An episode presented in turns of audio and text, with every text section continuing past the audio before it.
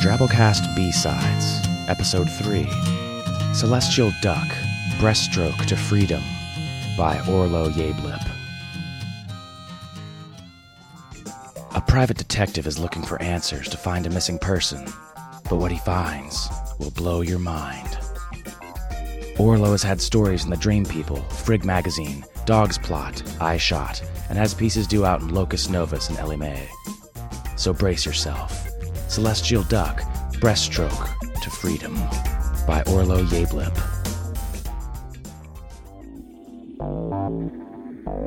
I was beer for beer and shot for shot in all of Cape Canaveral's go-go bars, with every ghost and egghead that didn't flinch or crumble at the sight of Edward Stone. Took me ten nights to get some answers, to get what I was looking for and over the thuds of the strip joint sound system, it sounded kind of like, oh, battered corpse, dug pee apart. Oh, my bisons ache now. But it was difficult to tell. Not only were his words smothered in disco, hungry wolf whistles pierced the room. A group of astrophysicists out on their bachelorette night Women of science rapped with glee at how their greasy dollar bills gave them a good reason to frequent the thongs of the innocent, the waxed, and the glistening. Battered corpse. I rolled the sentence back and forth, trying to tease out a meaning. Nothing. I peeled my attention away from the veils above the lab coats, away from the dancer and his pole, and stretched out towards the sunken figure next to me at the bar. What was that about batter, buddy? I didn't quite catch it. My drinking companion didn't stir. The man's head rested on the bar, a stray peanut pressed into his forehead, giving him a tiny dry roasted horn. His breath had fogged the silver surface, which was haloed by a dozen wet rings from emptied shot glasses. I pushed at his shoulder, but his suit was slack like a plaid soup. He was gone. I lifted the photograph off the bar, wiped the liquid against my leg. Missing persons meant only a couple of outcomes in my experience, and neither of them were good. But this, this was something different. I looked down at the faded image. Edward Stone. Bright eyes, enthusiastic smile, perfect teeth. There was a moment it came to all investigators. When their work was done, just one call was left. I imagined it came to many professionals doctors with bad news, judges on the verge of sentencing. That moment had come for me now. I stood up and I walked towards the line of phone booths, feeling the sway of a bourbon sea that seemed to swell and surge underneath my feet. I pulled open the booth and stepped inside. It was quieter, at least. I fished around for the number and fed a fistful of coins into the slot. Shot for shot, I'd followed that guy, and now, for the life of me, I couldn't remember whether my client was eight hours ahead or behind. Whatever time zone it was, I knew this couldn't wait. I dialed the first two digits zeros the ringing tones were so far apart, I felt myself blacking out between each one. I slumped down on the stool and waited, trying to straighten the facts out in my head. When I first got the job, it seemed easy. Sometimes you don't even get a name. I had Edward Stone, dressed up just like a real astronaut, beaming, had the mission name sewn into his pocket Iron John 1. When it wasn't listed in any NASA sites, my second thought was actor, especially with that heroic cleft, the perfect hair. But nothing came up. The simple flash of that photograph could stop a room full of these locals, so I knew I was onto something.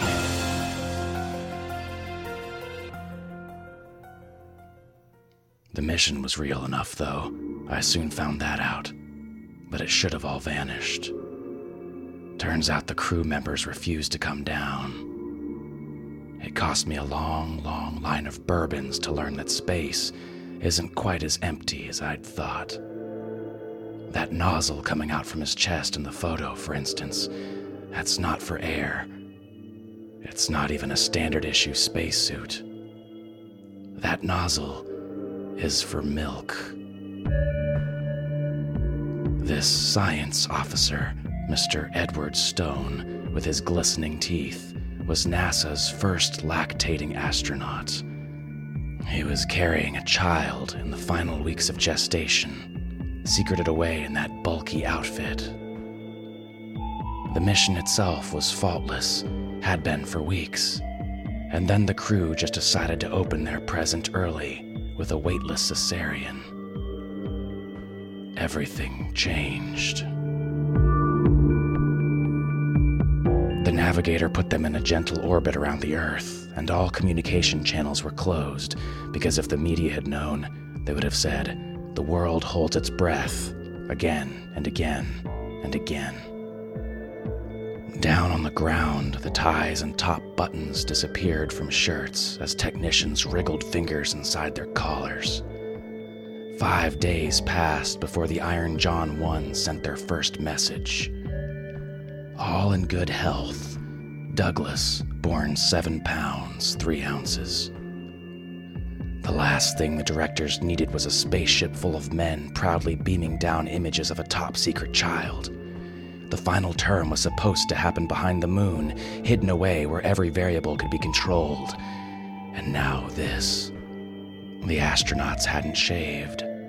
Somehow they'd smuggled on a guitar and started serenading the world with Dylan and the Stones.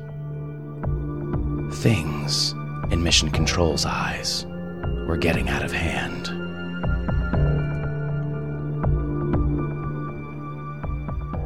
The boy was doing fine, but the nappies the crew had improvised out of spare reentry tiles were getting scarce. The oxygen was running low. They'd tapped the glass fronted instruments a hundred times, encouraging the needles not to go into the red. Then one day, with the captain's permission, the science officer threw open the airlock, pushed some nappies towards the heart of the sun, and continued about his business as if nothing had happened. And nothing had happened. Maybe one day the world didn't need to hold its breath. Space, it seemed, was quite breathable, always had been. Cold, yes, but hardly as inhospitable as we'd been led to believe. The crew changed their broadcast frequencies and began beaming messages across the continent, cutting through country FM radio and dusting up the Bible Belt.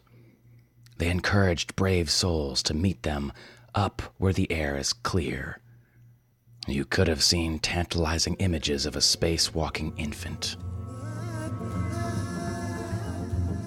In America at the time, stuffed full as it was with young men looking for a draft dodge and housewives listless for the next wave of feminism, people needed an escape route. There seemed nothing better than to join the flotilla of balloons, private planes, and transcendental meditators who made the journey through the stratosphere. They arrived in dribs and drabs, having forgotten how seriously jet streams can affect one's map reading skills. Imagine those magical last few hours when the Earth's pull slowly disappeared and everyone could make their way towards the spaceship, doggy paddling in the great wide open. They surrounded the craft and waited until a bedraggled astronaut appeared, one arm around his son the other scratching the stitches across his belly. He glided out to meet the Voyagers. Edward Stone, the proud double parent, made the speech of the century. His words swelled the hearts of the hippies and the housewives, made them feel bold and justified in following their course, in swimming towards their destiny. Tears slipped around the capsule as the rest of the crew listened, it may be hard to describe the sound of a cheer in space, but those people knew they had found the peace that Earth could never give them. They had discovered something which should never have got out into the open.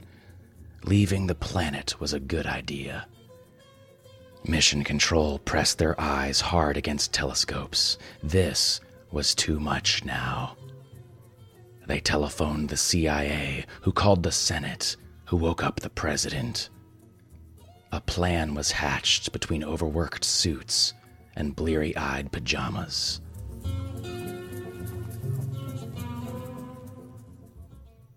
Maybe the excitement got too much for the baby. Maybe he could sense something as he nestled on his father's cracked nipples. The crowd cheered some more as a milky hiccup gurgled out towards the sunset. A cold shadow passed over the crowd. Something was approaching. Mission Command had finally responded to the crew's insubordination. A helicopter approached, bristling with armaments. The crew held still, and baby Douglas pressed himself closer into his father's arms. They waited. The blades of the craft spun so slowly it made the whole thing seem like slow motion. The loading door slid open, and two young men in combat fatigues looked out, as scared as everyone else. They pushed out large boxes, floating them towards the spaceship. The crew and guests watched, puzzled as the markings became clearer. Szechuan Duck Restaurant, Cape Canaveral.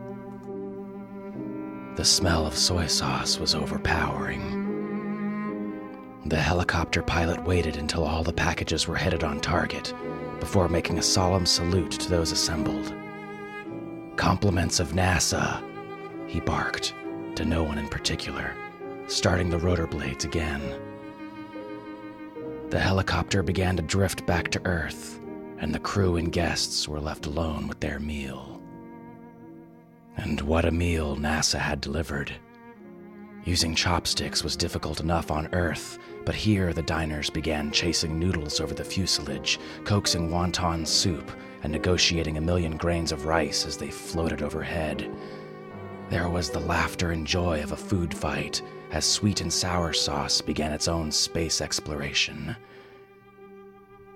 Spring rolls danced with cross legged businessmen. Mormons pecked at twirling chow mein boxes, and hippies swapped their mantras for fortune cookie wisdom. There was plenty for everyone, and soon enough, despite spillages, the Szechuan duck's liberal dusting of MSG put everyone into a peaceful doze. For that evening, with the goodwill sign from NASA, the world seemed different. The possibilities endless.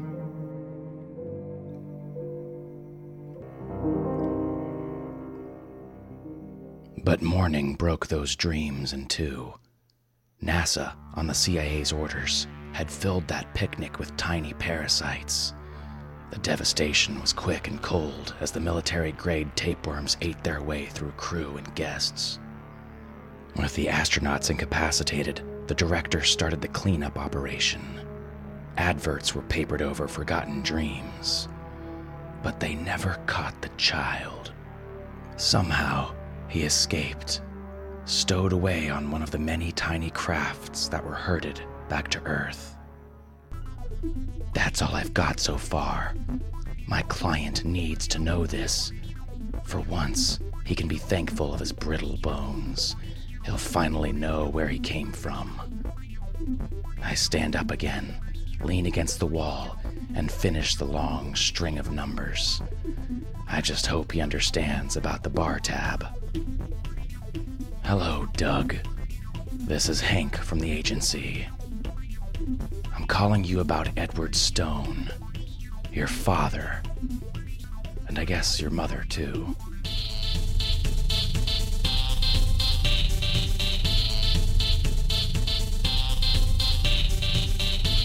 Story was brought to you by Drabblecast Productions using a Creative Commons Attribution Non Commercial No Derivatives license. Visit the Drabblecast at www.drabblecast.org.